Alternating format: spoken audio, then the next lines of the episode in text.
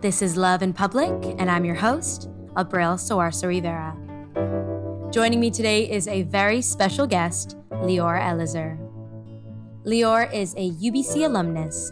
She holds an honors BA in psychology and is the lab manager of both the Sexuality and Wellbeing Lab and the Memory and Imagination Lab at UBC. Her research interests lie at the intersection of mental health and sexuality, and she is particularly interested in the mental health experiences of sexual and gender minorities. Lior has worked in social justice organizing and mental health support, and has seen firsthand how inextricably linked the two often are.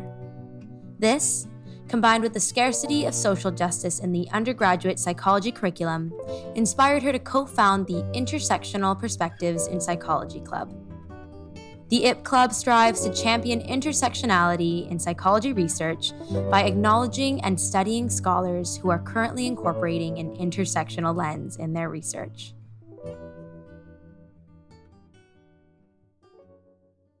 Thank you for joining me today, Lior. Where are you tuning in from? Hello, I'm really excited to be here. Thank you for having me. Um, I'm actually based in Vancouver right now.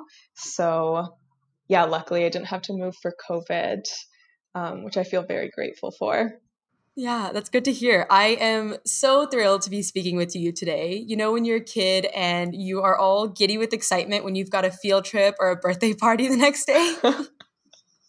that's how I felt when I woke up this morning and I remembered that we had this conversation. Oh my god, me too. I've been thinking about this for weeks. I've been having like fake conversations, like while I'm in the shower. You know, some people oh, yeah. shower sing. I have like conversations with Absolutely. people in the shower. you get your hairbrush out. You've got the mirror going. It's a whole setup. yeah. I want to start us off on an optimistic note. I feel that we could all do with a little injection of optimism these days. What is one small, sweet thing that has been getting you through these last few days and weeks, especially this semi lockdown of sorts in Vancouver? Yeah, that's a really good question. Um, well, the other week I was having like not a great day, um, and I was talking to my friend and I was telling her about it. Um, and you know that in itself was was very nice and like she's very supportive. But then like an hour and a half later, she just knocks on my door with a box of donuts. And it was just the sweetest thing. And like, I feel Aww. so grateful to have her in my life, like totally unexpected. She just walked over and brought me donuts. It was so sweet. Mm, that is adorable. And I think very well needed in times like these. Yes, definitely. I am going to shift gears. I often think about how so much of who we are is shaped by our family history and childhood geographies. Mm-hmm. Where's home for you? I would love to hear about how some of these things have molded who you are today. Yeah, so um, I was born in Israel, in Tel Aviv. And um, when I was like a little under two years old, my family moved to Vancouver. Um, and I have been here ever since, minus a, a, short stint that I did in Kingston, Ontario for a couple years before I realized it was not the place for me. Um, yeah, but my whole family still lives in Israel. So, you know, I try to go every year. Um, but yeah. So now, would you, would you say that you split your home between Vancouver and Tel Aviv? Uh, maybe emotionally, but not mm. physically. it's very, it's like a 17 hour flight to get there. So don't, don't make it out as much as I'd like. But yeah, I definitely spent more of my time in Vancouver. Mm. I want to make sure that we talk about an idea that is central to a lot of your work, and that is intersectionality. Yes. For any of us who are unfamiliar with the term, I wonder if you could define it in your own words. How do you normally explain it to someone who's never heard about it before? What does intersectionality mean to you? Sure. Um, so usually I someone asks me this question and I start and then I end up going on like a very rambling rant. Um, so I'll give you like the short form, I guess. Oh no, we have time. Tell us. Oh, tell amazing. us anything you want to tell us. um, so I think of intersectionality as understanding the way that different parts of a person's identity will intersect or overlap, if you will, um, to affect their lived experiences and the unique position that a person's identity holds will affect their the way they move through the world in different ways. So, like one of the original people who coined the term intersectionality um, in an academic sense was Kimberlé Crenshaw. And she talked about specifically the experiences of Black women who are at the intersection of race and gender, where their experiences as Black women is different than the experiences of white women as women, but their experiences as Black women is different than the experiences of Black men. Um, if that makes sense. So, yeah, so it's just like looking at someone's unique perspective and positionality and how that really affects um, not only where they have privilege, but also where they, or sorry, where they don't have privilege, but also where they do have privilege. And I love that you bring up Kimberlé Crenshaw. I might be butchering this quote, but I remember reading something that she had written. And when she described intersectionality, she spoke about how it is this lens for us to see where power comes and collides and and where it interlocks and intersects. Mm-hmm. I think that speaking about intersectionality provides us with the perfect opportunity to interrogate the ways in which psychological research has fallen short when it comes to the representation of marginalized peoples. Yeah. There is so much to talk about here, but I want to focus on two significant failures and those are the characteristics of the standard sample space and the overemphasis on quantitative research. Oh, Let's start yes. by talking about the sample that's used in most psych studies. Yeah.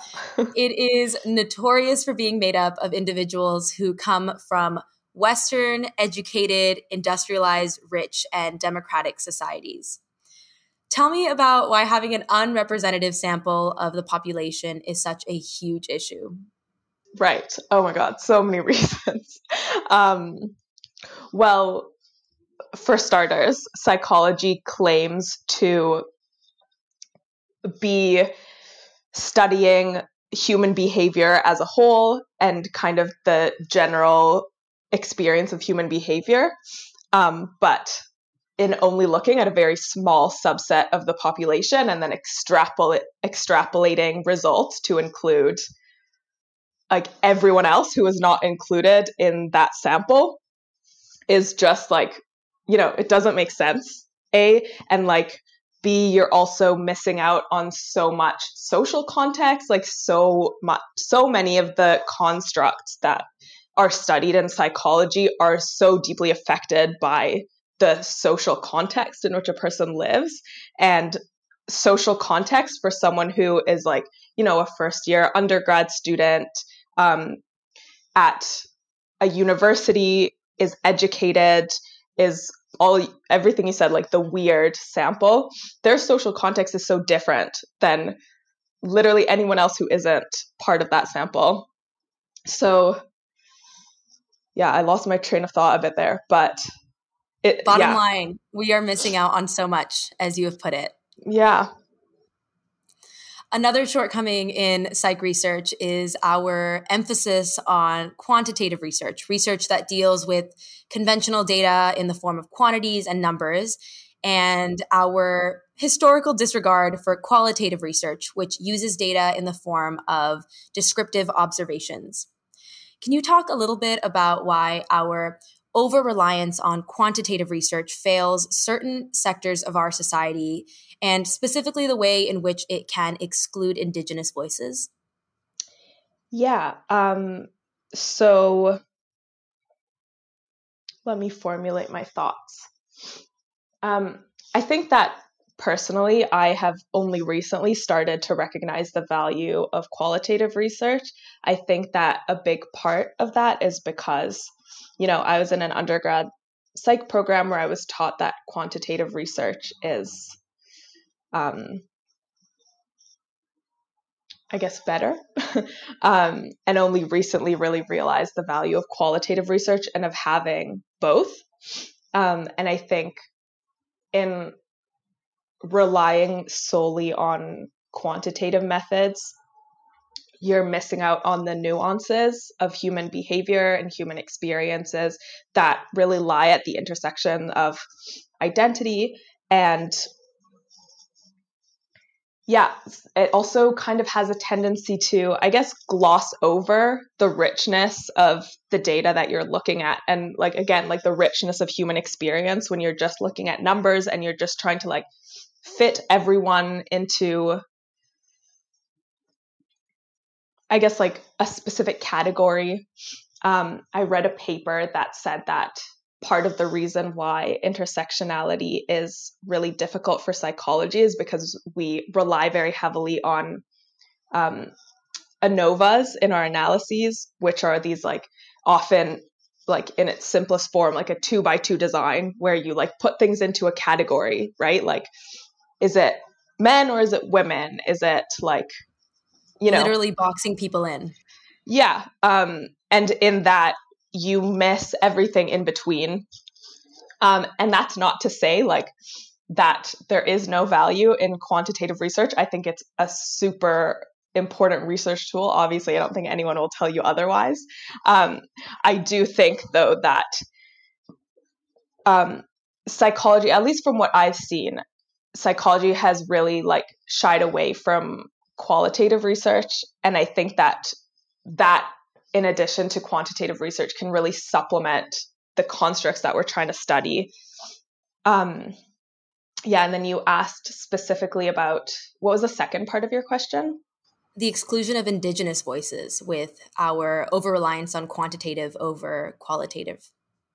Yeah, so I think I, I will like say that I don't know too much. Um, I myself am not indigenous, so I don't like can't speak from that perspective or that positionality. But um, from my perspective, I think it's the same, like just missing out on nuance and also we had okay so one of our speakers at the journal club was dr jeffrey Ansloos whose research is in indigenous suicide primarily um, and he was talking about how the mainstream measures of suicidality and suicide and psychology really don't capture the experiences experiences of indigenous populations. Um, not only like in the language they used and what they were measuring but also the focus on suicidality as primarily pathologizing the individual. And something that he said was when he asked um, indigenous youth what would be like one thing that would change their perspective or their outlook on life. So many of them said having running water. And that is not something at all that, like, in mainstream suicide research, you would even think to ask.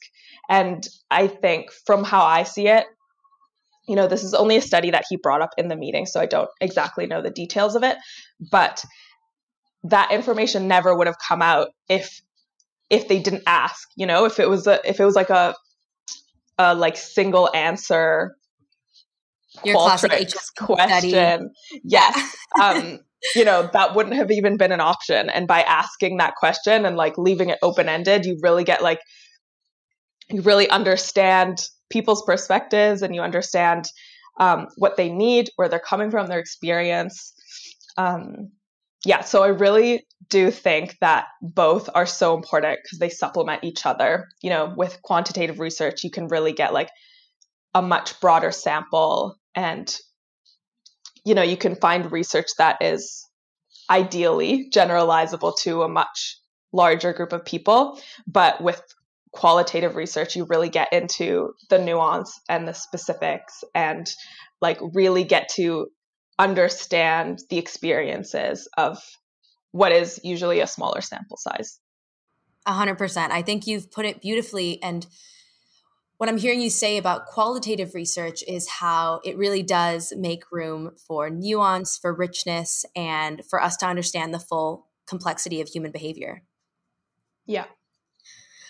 I've only named two issues that I've learned about in my first two years of studying psychology. And already we can see how both of them cause a host of consequences and create the situation where too many voices go unheard. The great thing is, there is this new level of awareness, a collective awakening about what is wrong with the way that we do research. I wanted to ask you about what makes you hopeful about the future of psychology research, but I realize that you've already answered that question for me with your new initiative, the IPP Club. I want to hear about the story behind the IPP Club, its mission, and how you run your monthly dialogue sessions. Yes, amazing. I love talking about it. It's truly the best part of my year this year has been this club. It's been so rewarding and also so inspiring. The not only the speakers we've had have been incredible and inspiring and so articulate and had so many really amazing and thought provoking things to say, but also the members have just been amazing. The support that we got from members, people who come back every month to the meetings. Members have had like amazing questions and insight and comments. Like it really has been so heartwarming. Now, every time um, we reach out to a new author, we'll be like, last semester we had the most amazing members they had really insightful comments and like you know to get them hyped up about their audience because there is there should be a lot of hype for the members they're amazing um, and also ubc has been really supportive which like has been super great. Like we got you know they set us up with an email a zoom account. That's how you know you've made it when ubc sets you up with an email. I know. It's an email that has like an at psych.ubc.ca so i feel like really official you know? You're tuning in from their zoom account right now. I am yes. Oh yeah you can see my name. Um so okay how did we start? What was the yeah what was the seed of oh we need to do this. There's a gap at ubc tell me about that.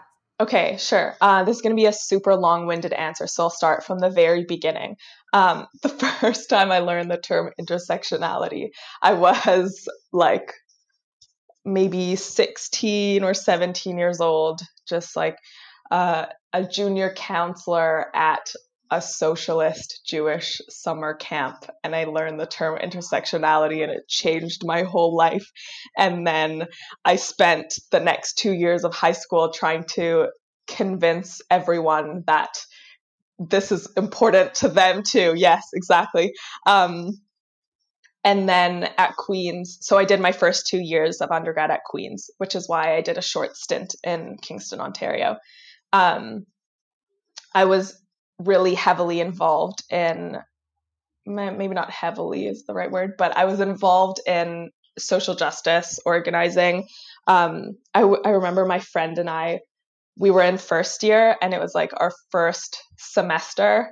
Um, and we would go to these community uh, community organizing events and it would just be us as first years and a bunch of grad students and a bunch of community members. Um, and it was really cool.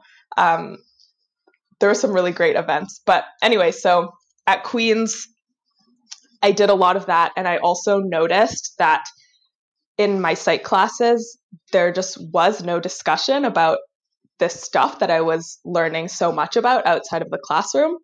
Um, and there were so many opportunities where it could be addressed or included in lectures and textbooks, and it just wasn't there at all. Um, and then when I transferred to UBC, I kind of kind of forgot about it in a sense. Um, I think subconsciously I was like, okay, this doesn't have a place in in psychology. So like i should separate my you know activist feminist life with my psychology academic life. Um so in third year I kind of like fell off the bandwagon in a sense like let go of that part of my identity and that part of what i'm passionate about and what really drives me. Um, and then last year in my fourth year i started talking to people about it and you know, started to realize again where there was really this gap in the curriculum and had so many conversations with friends, like pretty much anyone who would listen. I remember one time Victoria and I, so Victoria is the other co founder of um, IP for for you listeners out there. oh, I've been calling it IPP. I feel terrible. oh, that's okay. Honestly, you can call it whatever you want. It's fine. the if Club. Yeah, I mean, call it what you what you want. It's either way is correct. Um, so yeah, Victoria and I had so many conversations about um, intersectionality, and then it became intersectionality in our own lives, and then intersectionality in our own lives in psychology, and then what we wanted to do in psychology, and um, yeah, and then I I wanted to run a student directed seminar on this topic but unfortunately, they did not let me because I am no longer a student, which was kind of unfortunate, but I I was going to run that and then they wouldn't let me, so I was like, "You know what? I'm I'm going to do it anyway. It's important. I'm still going to do it. Um, UBC will get on board." um, so I had the idea to start the journal club and then I got Victoria involved um, because we had been having so many of these conversations. Like one time we we were working together in a lab over the summer and one time during our lunch break we just spent the entire hour like angrily walking around UBC and just talking about why is intersectionality and social justice so crucial to psychology um so yeah I got Victoria on board and and then ever since then it has become really incredible. Every month we almost every month we've had a speaker um, from different parts of canada and the us and we even had um, a speaker who's a phd student lucy d'souza from ubc which was incredible.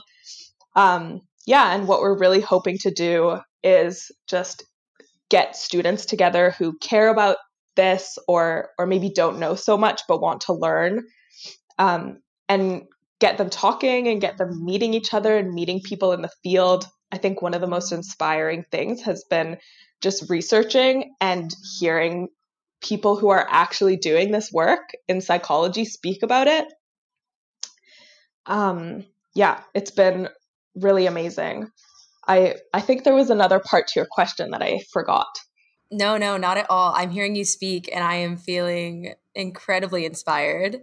I also love that this idea was born out of and I was visualizing it as you were speaking to me of it was born out of you and Victoria walking around campus and bubbling about the things that you are passionate about and want to see at UBC. Yeah the IPP club is, or the IP club is crazy amazing, and I want to talk more about it. One of the big themes that we explore on this podcast is community what it means to find community, what it means to build community. And you've spoken about how supportive and engaged all of your members are. I want to ask Have there been any particular moments that have struck you as affirming and have made you think to yourself, yes, this is why I am doing this? Wow. Okay. That's a good question. Um, I think there are a couple that I can think of. I guess I'll start with the most recent, uh, which is one of my friends at the lab that Victoria and I are both a part of, the Memory and Imagination Lab. She sent me a message on Slack the other day um, just to tell me that you know, last year she didn't know too much about social justice and how it can be integrated into psychology. And that this year she's really gone on a journey of exploring that because she saw that people like Victoria and I and others um, were so passionate about it, and that she's just like really learned a lot about it and about herself and about how intersectionality is relevant to her own life in the past year. And it was just the most heartwarming message ever. Um, and so inspiring and and also like so kind that she wanted to share that with me. Um, of course yeah. it's those moments where you feel like you can't rid yourself of the smile on your face. Yeah totally. Um, and then I would say our uh, one of our first meetings of the Journal Club, we had a speaker, Dr. Quenette Walton. Oh, I was lucky enough to be there for that one, actually. Amazing. Yes, from, I believe, University of Houston. Um, and she set up her talk as more of a casual discussion, which I loved because it really gave space for the members and the people who attended the meeting to say their own comments and it was all very casual and the space that was created felt really comfortable and really safe um, which i'm hoping other people felt as well. Um, i don't think there's any such thing as like a totally safe space but that's a whole other conversation. Um, but yeah so i just the whole meeting i was listening to what people had to say and the questions that were asked and how people integrated what she was talking about into their own research and their own experiences. And it was so incredible how engaged people were. The insight that they had um, i was just i felt so lucky to be a part of that. Like i mentioned before i you know was able to attend that session with dr walton and as soon as the meeting finished i went and i found all her papers online. I followed her on twitter and I agree with you that she created this warm and inviting space. And I think that that is also a rare talent that you and Victoria possess. I remember when I logged on for the first meeting, and it's over Zoom, you know, um, thinking to myself, how have they managed to get a whole bunch of strangers on the internet to feel like friends and to create this space where you feel that you really can and maybe this is the focus on intersectionality but i very much feel that the space that you and victoria create with your ipp sessions is one where everyone can celebrate the fullness of their identity. How do you go about that and do you have any advice for other community organizers right now especially during this pandemic? How do we bring people together in times that feel as isolating as they do now yeah. Wow. I love that. Thank you so much for saying that. It's really an honor and like you really are making me feel like I'm doing something, you know, which is oh, which is I feel really humbled. Um I I also think I guess to your question, I feel like I have a lot to learn from organizers. Um I feel like I am just at the beginning of of my journey of learning about how to do this and how to do it well. Um I, I guess my I, I don't know if I have advice, but my approach, whether it was subconscious or not, is just to come as myself and just be honest about myself. Like Victoria and I started our first meeting by identifying who we are and what our positionality is and kind of why we occupy the space that we do and where what our experiences are, where we're coming from with all of this. So, yeah, and and I've been trying to, you know, be aware of the space that I'm taking up and the space that I'm creating for others and and trying to balance that like the space that I take and the space that I am I am hoping that others take as well. Mm. I want to come back to this statement that you made earlier because I've been thinking about it. And maybe it could come across as controversial, but you said that there's no such thing as a totally safe space. Can you tell me more about that? Yes. Yeah, sure. Um, so I think that so, okay, this is also something we talked about in our first meeting um, because I think it's important. I prefer to use the term accountable space. Um, and what I mean by that is that people are taking accountability for the things that they say and how that may affect the other people in the room. I think that when we're having conversations about topics that are sensitive and so integral to people's identities and who they are, there is potential for people to get offended or people to, you know, maybe something to sit with someone the wrong way. Um, so, in the sense that I say that I don't think any space can be a perfectly safe space, is that like everyone makes mistakes um, because we're all learning about social justice. We're all learning how to do better. Um, and I think that part of that is welcoming mistakes and letting people learn from their mistakes, and which is also why we talked about calling people in versus calling them out um, when we had our first meeting. But yeah, so so there's always the potential for people to make mistakes, which is okay. It's part of the growing and learning process. But I, it's also important for people to take accountability and be committed to doing better and to learning from other people. And that's what I mean by accountable space is that, you know, it's okay if you make a mistake.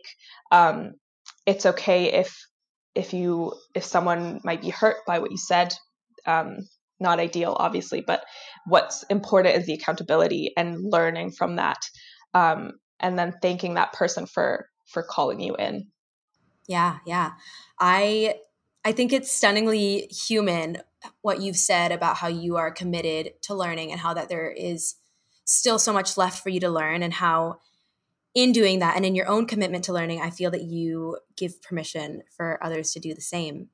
I hope. Gosh, I could speak about the IPP Club forever, but I, I do want to also I want to get into some of the other work that you are doing. Lior, it astounds me that you are only doing the IPP Club outside of your full time job. That to me is uh, crazy. Full time, more or less. not quite, not quite full time. you are a lab manager for two different psych labs on campus the Sexuality and Wellbeing Lab, as well as the Memory and Imagination Lab. Tell me more about the work that you're doing with both of these spaces on campus. Are there any particular studies that you that are exciting for you right now? Yeah, um, lots actually. So I am currently in the Swell Lab, that's the Sexuality and Wellbeing Lab, currently doing a study on um, actually I'm I'm trying to like we haven't launched this study yet, so I need to be careful about what I say about it. Um, facts about sexuality, um, and just understanding people's like knowledge, attitudes, and opinions about sexuality. Um, which I'm really excited about because I'm really interested in the field of sexuality.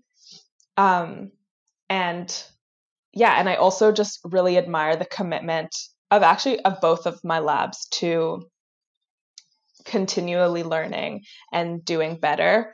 Um, I'm in the memory and imagination lab, and like you wouldn't think that inherently social justice would be a part of like a cognitive psych memory lab. But the PI has been really committed to um, making EDI or equity, diversity, inclusion really core to not only the work that she does, but also the people who are part of the lab and the space that she creates. And that's something that that both of my PIs have been really committed to, which has been really amazing. Um, yeah, and I'm just I'm just really I feel really happy to be part of both of those spaces. I want to expose myself and confess that I am a super fan of the work that is happening over at the Swell Lab. and one of the big reasons behind that is what you've mentioned their commitment to diversity and inclusion in all areas of their work. I want to highlight a couple of glorious lines from their website. This is from the oh, Swell Labs. Want to bet that mission. I wrote it? I, oh, did you? Oh, Actually, oh, well. I, I, might have. It's, you have to say what it is first. okay, I'm about to highlight your work, Lior. Maybe not. We we'll see. we continue to work towards creating an accountable and safe space in our lab. We do so by our commitment to continuing to learn about racism, sexism, and other forms of discrimination, and by mindfully conducting our research through an anti oppressive lens. We know that this commitment is part of an ongoing learning and unlearning process. Did you write that? yeah. Not to pat myself on the back too much, but oh, yes. you can. No, no, no. This is the podcast where we pat ourselves on the back. Amazing. Absolutely. I don't want this next question to come across as cynical, but I am curious to hear from you, and even more now that I know that you've written this statement. How do you think that we put all of this into practice? How can we keep these inclusive, well intentioned statements from just being lip service? Yes, I think that's a super important question because um, in writing this, also if you if you go onto the Memory and Imagination Lab website, you will notice um, a similar but not exactly the same statement that I also wrote on request of the PI. Um, but yeah, I thought a lot when I was writing these uh, about exactly that. Like, you know, I don't want this to be just an empty statement. Like, you you say something, put it out in the world, and then, you know, check off your diversity box and move on with your day. We have enough empty platitudes. Yeah, like it, I don't want to be like putting up a black square and, you know, forgetting about racism afterwards. Ooh, that's a that's a whole other thing again. Um, but yeah, so that's something I thought a lot about. And I what I've noticed in both my labs is that the PIs have been really intentional about the trainings that we've had. So, for example, in both labs right now, we are doing positive space trainings and doing that, those are run by UBC, um, and also doing like different gender and sex trainings in research that are online, like through CIHR.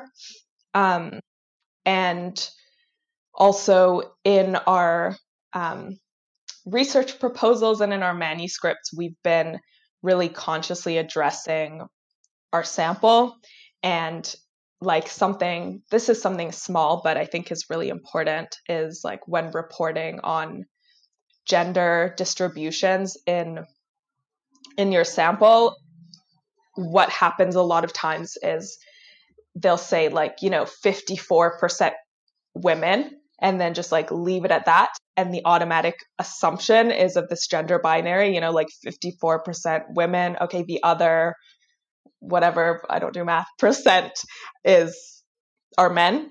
Um but we've been intentional in like actually saying um all the genders that have been part of our sample which i think is important something that dr dawson in the pi of the swell lab has been talking about is talking to um, each of the members, of course, if they feel comfortable in the lab about their own experiences and how we can do better. Um, and I think that those little acts of and big acts of resistance within individual labs are so important to changing the culture of the entire field. Um, and I have been really inspired by the commitment that both of my PIs and both of my labs have to this. I just actually today um, was reading over a grant that Dr. Palumbo the MI lab wrote, and there was one section that was asking about um, sex and gender. And like I was just reading over what she wrote, and all of it was so incredible. Um, and yeah, I, I again, I've already said this, but I feel really grateful to be working with such incredible people like not just the PIs, but also the other people in the lab. The opportunity to be working with not just researchers who are more than up and coming, but who are doing great things in the field, but also are posing this question of how can we do better when it comes to equity, diversity, and inclusion, and and making that central to their work. Yeah, I can imagine that that is inspiring, and I can see why you're so grateful. Yeah.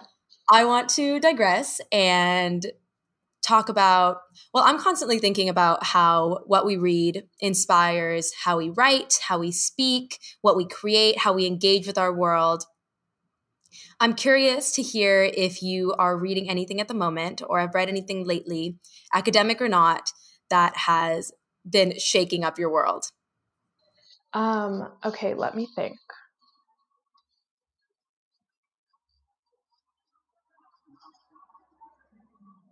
God, I've read some really good things, and now I can't think what was the name? Doesn't even have to be recent. It could also be in the last year, a pandemic read, a quarantine read. Okay, I have one. Um, so I read a book recently. Right now I'm reading Unapologetic. I just remembered the name.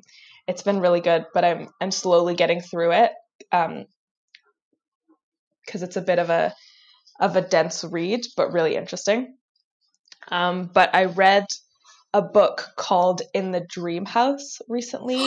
I love that book by yes. Carmen. Oh my goodness, what's her name? Carmen Maria Machado. Yes, yes. Um, and it was like so incredible. Um, and her story is like so sad but so powerful. Um, and there's so much power in the way that she tells it. Um, and also, one thing that really stood out to me is that she talks about how often in queer relationships, or I guess like people who have any sort of minority status, there's this idea that you have to be exceptional in a way. Um, and if if you aren't, you're like letting down every single other person in of that identity and and giving like you know quote unquote like a bad image for everyone else. Um, because it's kind of like if one queer person does a bad thing then it looks bad on all queer people kind of thing.